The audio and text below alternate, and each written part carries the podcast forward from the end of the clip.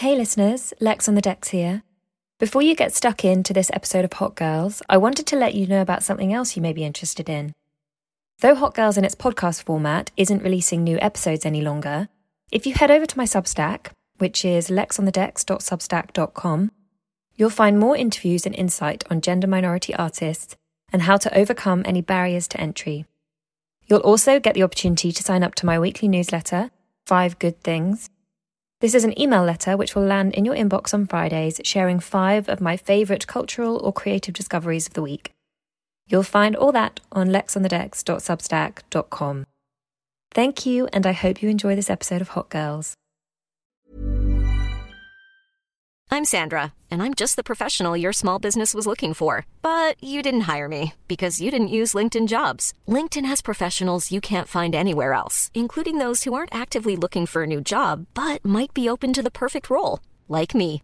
In a given month, over 70% of LinkedIn users don't visit other leading job sites. So if you're not looking on LinkedIn, you'll miss out on great candidates like Sandra. Start hiring professionals like a professional. Post your free job on linkedin.com/people today. Millions of people have lost weight with personalized plans from Noom, like Evan, who can't stand salads and still lost 50 pounds. Salads, generally, for most people, are the easy button, right? For me, that wasn't an option. I never really was a salad guy. That's just not who I am. But Noom worked for me. Get your personalized plan today at Noom.com. Real Noom user compensated to provide their story. In four weeks, the typical Noom user can expect to lose one to two pounds per week. Individual results may vary.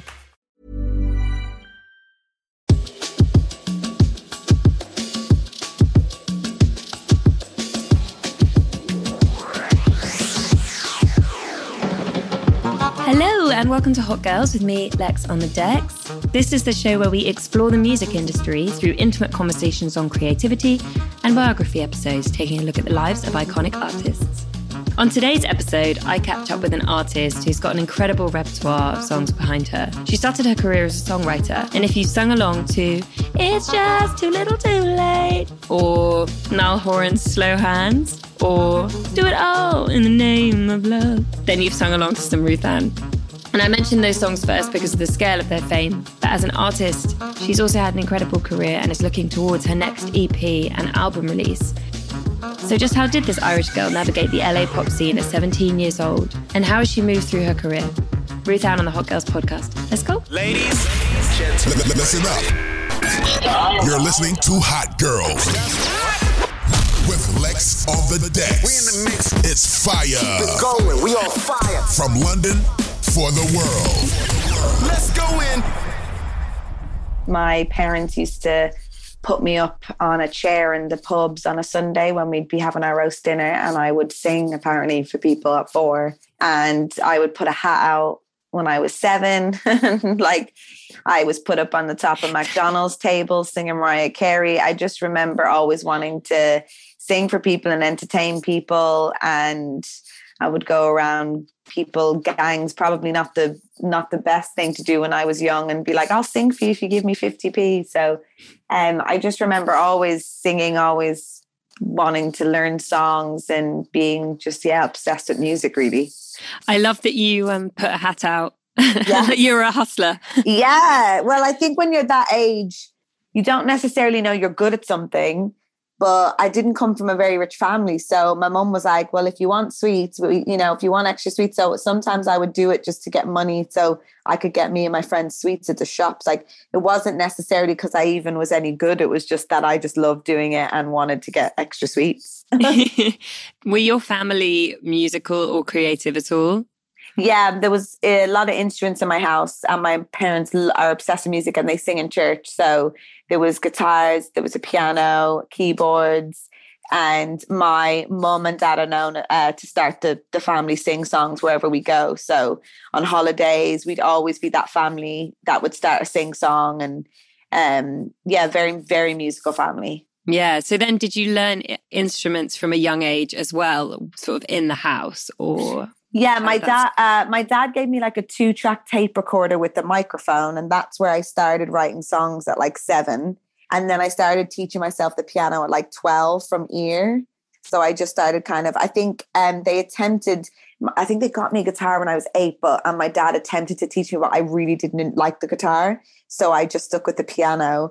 Um, and now I play a bit of guitar and ukulele, but at the time when I was eight, it like hurt my fingers too much. So I went with the piano. So I was Mm. kind of self-taught that. And my parents were really good. They kind of just let me lead.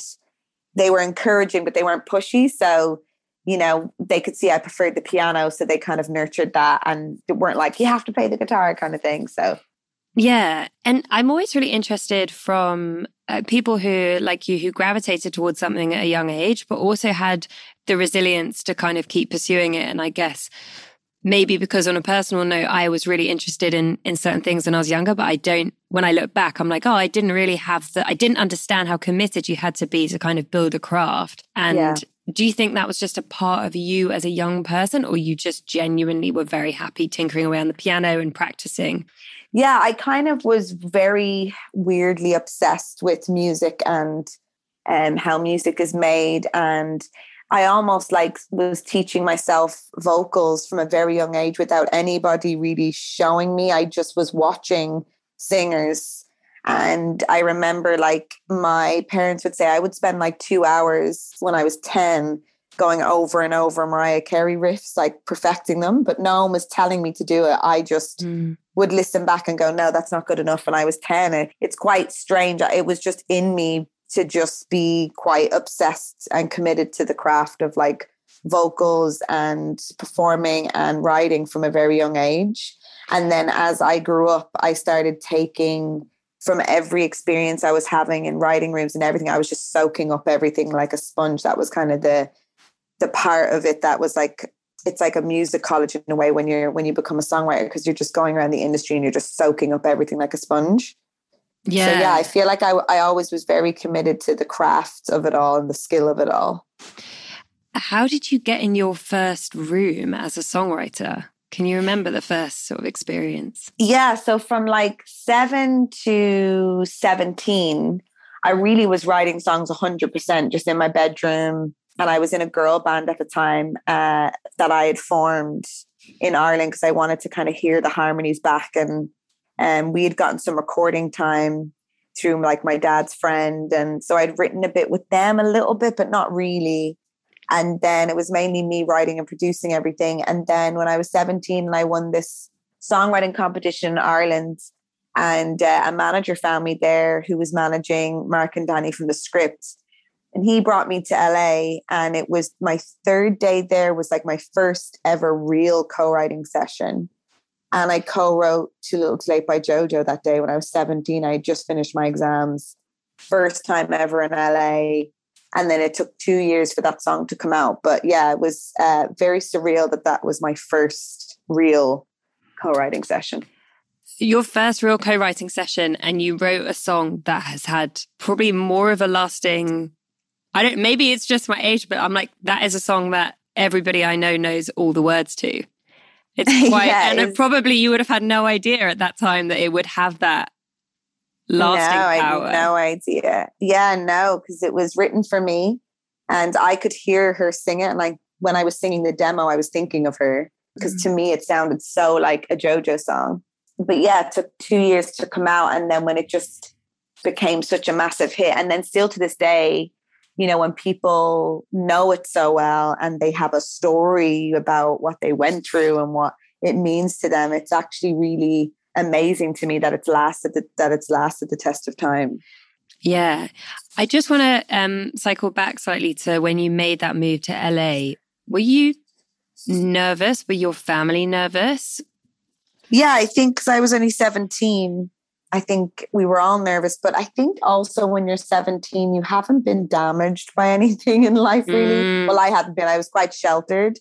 So I was quite fearless in a way and like ready to do it. And it was my dream. And I was going to Hollywood and I'd never been to America before. And so it was all quite exciting, but it was it was quite a lonely time, I would say, because I was very young and I wasn't really around people my age over there. Everyone was older and I couldn't drink and I couldn't drive. And so I felt a bit isolated there. It was hard to make friends um, over there. And you're just kind of thrown into all these different rooms and you're kind of trying to figure out what it even is to be, you know, in the industry.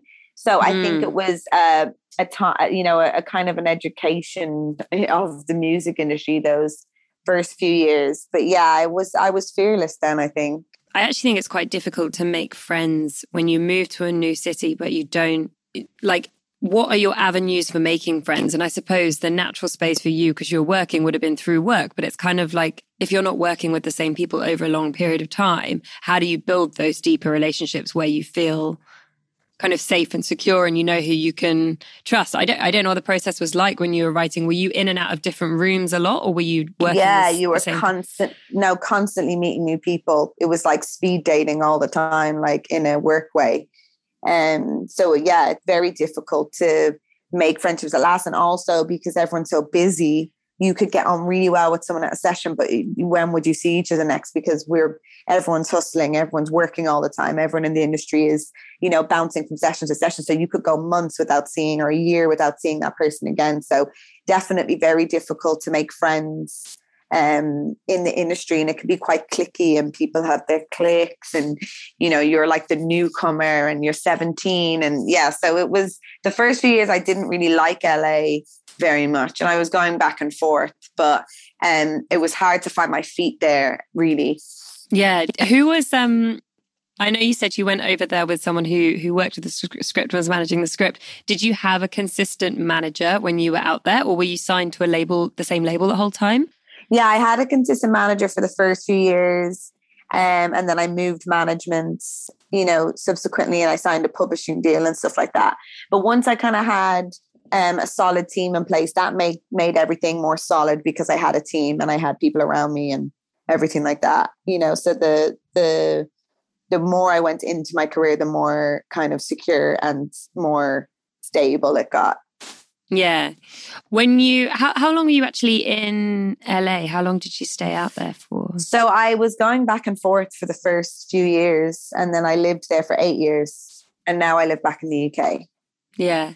So quite a long period of time focusing on when you were initially doing the songwriting, were you also recording your own stuff that you wanted to kind of keep back for yourself as an artist or were you focusing on songwriting initially and then started to focus more on yourself as an artist?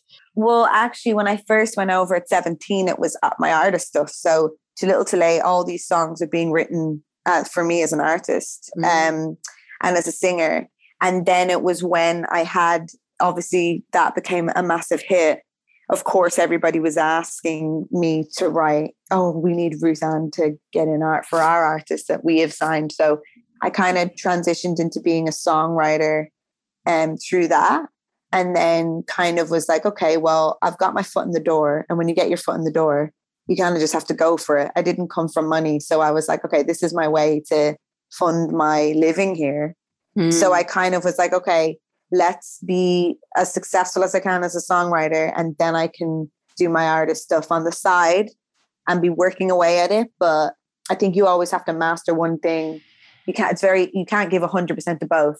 You have to kind of go one thing at a time. Yeah. Um, which is really good advice that I got. You know, if you're 50, 50, 50 if you're giving half of yourself to either, you're not going to make either successful. So I kind of went for it 100% on the songwriting since my foot was in the door. And then um, I kind of circled back to being an artist. I just, then my, you know, I started just, it just, the, the stuff started falling out for me, the songs for my first album. And then I met like another manager who was like John Legend's manager, who was re- loved my artist stuff. So it all kind of happened in the universal way it was meant to. You've written some incredible songs as Thank well as Too you. Little Too Late. And quite diverse songs as well, like for different different styles. Yeah. I'm a bit greedy with music genres. I love it. I love a lot of different music. So I like that. I my discography is all over the place because it's all the different styles of music that I love. So I think it's cool though because it's like um, I can't remember who I was talking to this about, but ultimately, as people, we have so many different sides to us, and it can be a strange thing when someone knows you for one thing and they're like, "Yeah, just be more of that," but you're like, "But I'm a human. I have lots of different sides, lots of different ways to express Yeah. myself." I have layers. yeah. Um, but did you find there were certain people that you had really good collaborative, like that you worked with really well? Like any nice creative partnerships that stood out to you during that period of time? yeah, I mean, I've had so many different creative partnerships that Um, and I like to keep it versatile, but um, like the Julian Bunetta and John Ryan, I w- was did a lot of the, you know, all the now, well, a lot of the One Direction stuff with, and um, some of the Niall Horan stuff, and then also Matt Rad was another collaborator that I did like the In the Name of Love, the Bebe Rexha and Martin Garrix stuff, and then a lot of Niall's first record with, and um, Dan Wilson was someone that I loved writing with, and there's so many people that I've had really great, and I still have really good uh, creative collaborations with. So the list is kind of endless, really. yeah. Have you ever had an experience where you wrote a song and then maybe handed it over to someone or heard back the finished version and was like, eh, what have you done with my song?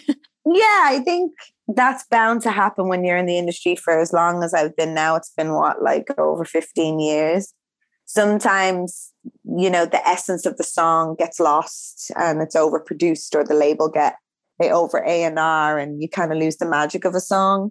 And then sometimes you get it back and the song is enhanced and it sounds even better than the demo. And so it can kind of go either way. But I've I've been pretty lucky that I've really liked a lot of the versions that have come out. I've been quite happy with a lot of them. Yeah. So I've been quite lucky in that way. I think the people that I work with and that I've really good relationships with, I think all understand that, you know, that you've got to do what's best for the song. And at all times it's about the song, not anyone's ego or, you know, everything like that. And so I've been really lucky to work with unbelievable producers who know exactly what to do to make the song sound the best.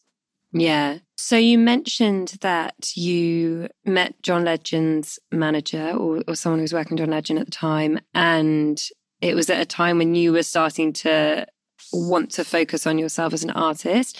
Can you talk a little bit about that process and that transition process for when you were able to start focusing more on yourself as an artist um, rather than a songwriter?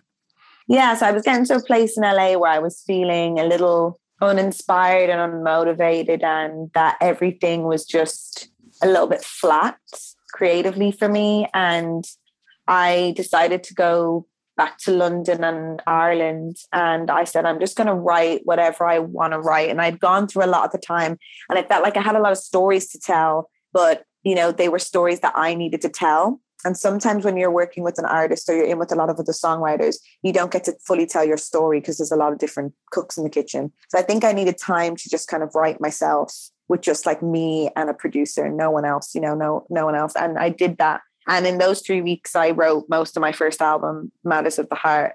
And everything had this, you know, sound about it that I always was trying to get to in my teens and when I first started writing. And it felt like an identity as an artist and my voice and everything. It all started coming together. And when I started playing it for people, they were like, oh my God, this sounds like you. There's no one who mm. could, this is you, this is you. And then at the same time, I didn't really know what I was going to do with it. I just felt really creatively fulfilled after I did those three weeks and I felt inspired again. And I felt like I'd gotten these stories out that I needed to tell. Um, and then at the same time, there was a artist who is uh, signed to the same management as John Legend, Lindsey Stirling, and she had a song that she needed a feature vocalist on. And I was asked to vocal it. And through that, I met the manager and the management team, uh, friends at work who manage John Legend and Charlie Puth and Lindsey Stirling. And they were like, your artist tra- trajectory is the same vibe as John. Le- you know, it's, it's like soul, and we mm-hmm. know how to do soul. So they listened to my rec- the record, and they were like, "This is amazing," you know. And so then we got a record deal, and we started kind of finishing the album and and do and starting being an artist and starting doing shows again and performing, which eh, really made me realize how much I had missed all that because that's where I'm quite I'm very comfortable at home on the stage and I had a lot can happen in three years, like a chatbot may be your new best friend. But what won't change? Needing health insurance. UnitedHealthcare TriTerm Medical Plans, underwritten by Golden Rule Insurance Company, offer flexible, budget friendly coverage that lasts nearly three years in some states. Learn more at uh1.com. Hey, I'm Ryan Reynolds. At Mint Mobile, we like to do the opposite of what Big Wireless does. They charge you a lot, we charge you a little. So naturally, when they announced they'd be raising their prices due to inflation, we decided to deflate our prices due to not hating you. That's right. We're cutting the price of Mint Unlimited from $30 a month to just $15 a month. Give it a try at mintmobile.com slash switch. $45 upfront for three months plus taxes and fees. Promo for new customers for limited time. Unlimited more than 40 gigabytes per month. Slows. Full terms at mintmobile.com. Many of us have those stubborn pounds that seem impossible to lose, no matter how good we eat or how hard we work out. My solution is PlushCare. PlushCare is a leading telehealth provider with doctors who are there for you day and night to partner with you in your weight loss journey. They can prescribe FDA-approved weight loss medications like Wegovy and Zepbound for those who qualify. Plus, they accept most insurance plans. To get started, visit plushcare.com slash weight loss. That's plushcare.com slash weight loss. Millions of people have lost weight with personalized plans from Noom, like Evan, who can't stand salads and still lost 50 pounds. Salads, generally, for most people, are the easy button, right? For me, that wasn't an option. I never really was a salad guy. That's just not who I am. But Noom worked for me. Get your personalized plan today at Noom.com. Real Noom user compensated to provide their story. In four weeks, the typical Noom user can expect to lose one to two pounds per week. Individual results may vary. Been on the stage in a long time. So Mm. that was when I was like, wow, it's so great that I can do both now. I can be a songwriter and I can also be an artist. And I have my listeners and followers for both. And that's like where I've always wanted to get to. So to find that balance was really amazing. I'm interested, and I don't know if this is something that you feel like. I'm interested in your perspective on this. I think Yeah. some people, I'm always interested in this kind of co- conversation around gift versus craft and sort of natural talent versus something that you've built. As a singer and as a songwriter and as a as an artist, do you think your your talent is something you were kind of is a, is a gift or something that you've honed and developed within yourself? I think my oh, that's a good question. I think my gift is is singing because it's always been naturally what I've done since I was born. And I'd say that I've probably honed the skill of songwriting. I'd say that the gift of songwriting is definitely in there as well, but I think that songwriting needs crafting and and you need to work on it and it's a muscle that you need to build and and you get better and better as you the more that you write but I would say I would say there was a gift in me to maybe know how to tell a story that can hit people in a uni- like universally maybe or um know how to, to yeah how to tell a story that get that connects with people. But I would say that de- songwriting definitely is something that needs um, honing whereas singing is something that I've always just very been very natural at. I've never been trained to be a singer but it's where I it's very it's just natural to me and so I feel like that's a gift. Yeah. So, did you your first album came out in 2019? Is that right? 2018, I think. Ah. No, wait, maybe it was 2000. It's so hard with COVID now. No, it was 2019. You're right. It was Yeah, I'm like- 2019. my you know first you- single, my first single came out in 2018, and then my album came out in 2019. Yes. You're making me think though. I'm like, when was COVID? Was Yeah. 2020. COVID's like messed up my mind. Yeah. So the album was 2019 and my first single came out in 2018. Yeah.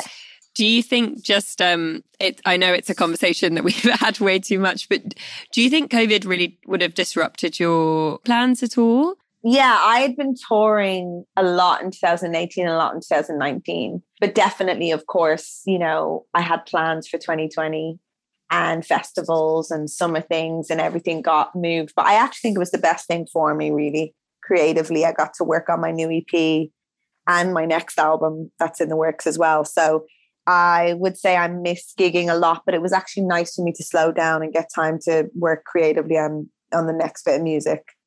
Yeah.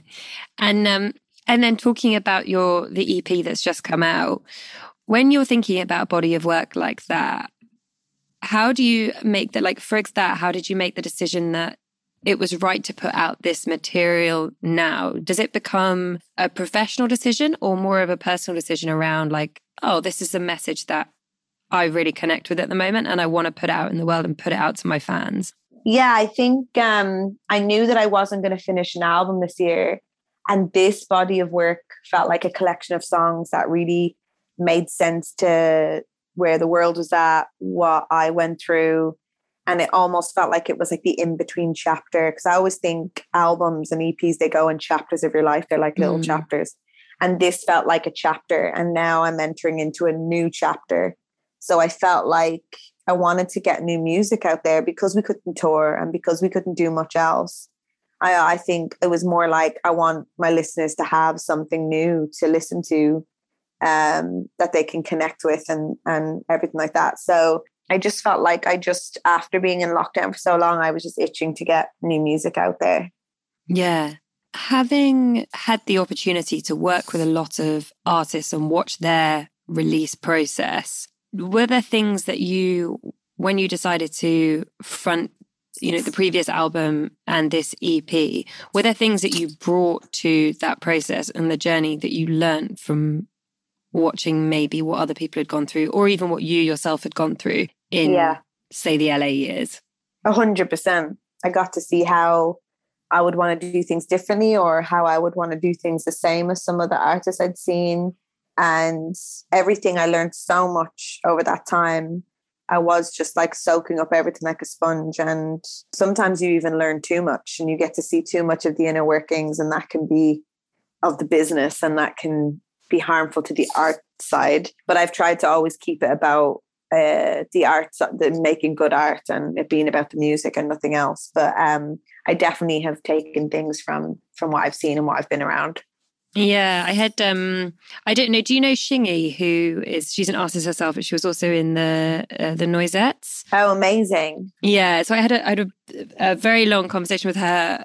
I think it was on the last season of the podcast, but she was talking about how when she was um when she signed her first deal, she got a lot of things that on the outside would have been amazing opportunities with it kind of being in the room with amazing musicians and huge producers, but where she found it very intimidating because she'd be kind of the only woman in the space, often the only black person in the space. And then everyone would kind of turn to her as the songwriter and the artist and be like, right, so what are you feeling emotional about at the moment? That she'd be in these spaces so she felt like they weren't creatively fruitful spaces for Yeah. her, despite on the outside it being like, wow, how cool you're in these amazing studios. Yeah, Did you have similar experiences? yeah, for sure. I mean, I was mainly when I'm been a songwriter, I've been in rooms of just men and me, and maybe a female artist, but mainly like sometimes like five men and then me. And uh, I experienced that a lot of the time. For my artist stuff, it's very me. It's very much me and the producer because I actually find it quite hard to write in rooms with more than three people because I think it's a lot of people too many people making decisions and it can it can it can be great for a certain type of song and crafting a song and going line by line and making a pop record but when you're making an artistic record you have to feel very comfortable and you have to be and i think artists need to lead. So i wouldn't have needed a lot of songwriters telling me what i felt or trying to you know get stories out of me because that was all kind of me steering the ship as an artist and all my favorite artists are like that. They don't write with many people at all. So, um, but in songwriting scenarios, I've been at writing camps where I've been the only woman with like 20 men. Um, and definitely felt that boys club mentality and definitely felt like I had to fight to be heard. And it was almost like sometimes the process of those songs is like you fighting to be heard as a woman, or you be feeling really insecure or intimidated or not comfortable at all. I also have been in rooms where I've been with guys and felt very comfortable that are like friends of mine. So I've kind of experienced every way that every way, every, yeah, all of it. Yeah. If you were going to give advice to someone who was entering the industry now, what advice would you give them? Just in general. Yeah, and maybe Shoot. some of some of it is probably things that you've just learned from from growing. Yeah, my main advice would be a lot of new writers are trying to get into the A-list rooms. Like, how can I get in with Niall Horan? How can I get in with John Legend? And what I would say is when you're beginning, don't focus on trying to get into the A-list rooms. Make your room the A-list room. Find like-minded songwriters and producers who are at the same level that you're at. If you're beginning, build a community around yourself where you guys all lift together and rise together and have success together. Because then you'll be the rooms that people want to get into. Like I always give the example of Finneas. He wasn't writing in the A-list rooms, but he is the A-lister now that everybody wants to write with. So make your rooms the rooms that people will want to be in. And build your name that way with a, a group around you, a community around you who are passionate and driven and will rise with you. Um, and that's like one of my main pieces of advice. And then trust the process and always let your talent be the main thing that speaks for itself. Like, don't be thinking you have to go to all the parties and do all the fake thing. Um, you know, let your music, let people hear your music and be like, oh my God, who wrote that? And let that be what is the, your talent be the driving force of what gets you further and further. Just nurture the creative relationships that you that get the best out of you and keep nurturing those relationships. Mm-hmm. You mentioned that you like working in smaller groups. I was just wondering what your perfect kind of creative setup looks like if you could paint the scene. Like, is it a studio? Is it uh, just any room with a piano? Do you like candles? Like, what's the vibe? I think I'm more about energy than like what the room has to look like. Um, I'm more about people energy and being around people who have a good vibe and are nice and have a good conversation is always my biggest inspiration.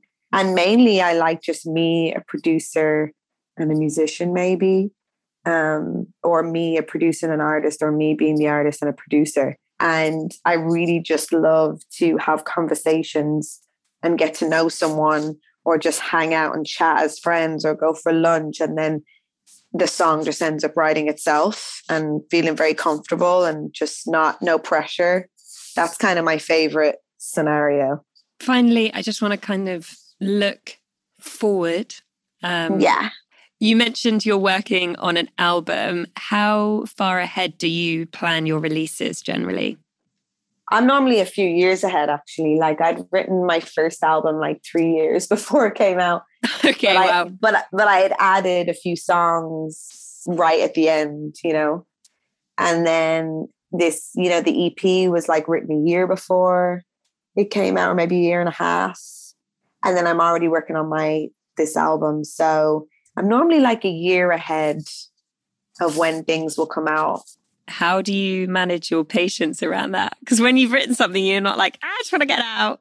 I don't know. Yeah, like you do sometimes, but you know, sometimes you have the ideas all written and things aren't finished, and you take.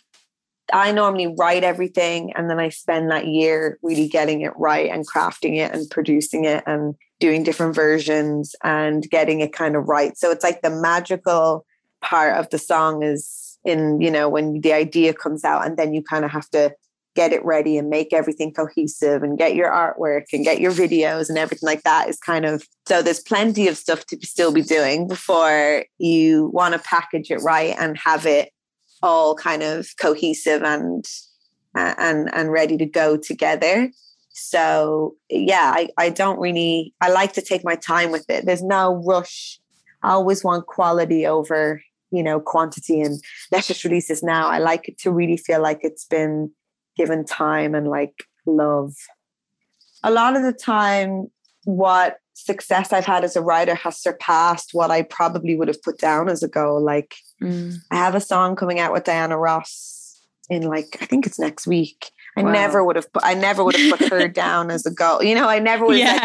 You know, so my main thing is I like to have creative goals, different types of songs. I'm thinking of writing ideas, like creative ideas, creative stuff, but I never am too rigid with myself where I'm like, I have to make this amount of money or I have to make this exact career thing because I think in the music industry, it's such a roller coaster ride and it's up and down. And you've got to just buckle up and be ready to go on this journey. You know, it's never going to be, it's up and down all the time. And it's very, it's not the most st- stable of jobs. So I'm always just trying to stay um, creatively inspired.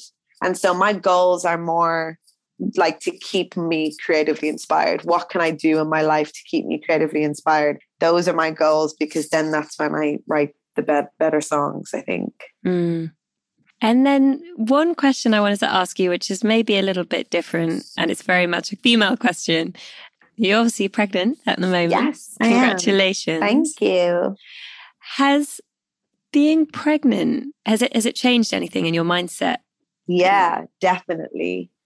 Because before you're pregnant, you're only thinking of, you know, really yourself or, you know, I have my fiance and, you know, there's not as much you're not thinking of you're thinking of yourself and your career and your relationship. And um when you're pregnant, you're about to be a mother for the first time and you have this whole new purpose, whole new life purpose. Um, so it changes everything as far as you're thinking about what way you want to raise your child. And, you know, I used to all be career, career, career, career, career, career. And um, I think you can still be career focused, but you also then are making space for this whole other purpose. And being a mom, I think, is you know, one of the hardest jobs and the most important jobs you could ever have in your life. Mm. So for me, success, I've always said that success to me is not necessarily money or fame or hit records. It's like having, it's raising a, a, a family and having a family because that is so it's so hard the world is so difficult and there's so many obstacles that come your way with fertility and health and and everything like that. And then you're figuring it out together with your partner how to raise a child because you've never raised a child. So it's like mm-hmm. that to me is going to be the real success of my life, really, is being a mom. Are you a reader? Like, are you reading lots of books on it or? Yes, I actually have one on my lap right now, the Positive Birth book. by Milli Hill that I'm reading. And I, because I am one of them people that, um, you know, once I get my mindset into doing something, I want to know everything about it. I want to have all the knowledge because knowledge is power. Mm-hmm. I want to do all the classes. So we've done like the baby first aid class and the antenatal classes and the breastfeeding classes. Like, so I'm just going all in because I want to have as much knowledge as I can to just, you know, be able to know what I'm doing. Yeah. Yeah. As much as possible. As much as possible. Even though I know when she arrives, I probably will be like, ah, I don't know what to do. but we'll, we'll figure it out. We'll figure it out. Yeah. Uh, RuthAnne, thank you so much. I really, really enjoyed this conversation. It's been really, really interesting. Um, if people thank are listening you. and they weren't previously familiar with you and they want to kind of look you up, where where's the best place to find you? Um, you can go to my Instagram, this is RuthAnne. You can go to my Spotify, just RuthAnne. You can go to my Twitter and Facebook. It's all just this is RuthAnne or RuthAnne. Um, and you can follow my journey, my music journey, my motherhood journey. Um, I'm very strong advocate for endometriosis and women's menstrual health and stuff like that. So I talk about that a lot on my pages as well. So you can come follow me for all of that stuff. Yeah, really important stuff. Thank you for being open about that. Thank you so much. And thank you so much for listening, guys. I will see you next week. What up, Lex? Ah. We keep our eyes on the prize, it's no surprise. Good women, we're destined to rise. Inspiring, celebrating, uplifting the new generation. Some hot girls, you know the vibe. All the hot girls come alive. Some hot girls, you know the vibe. All my hot girls come alive.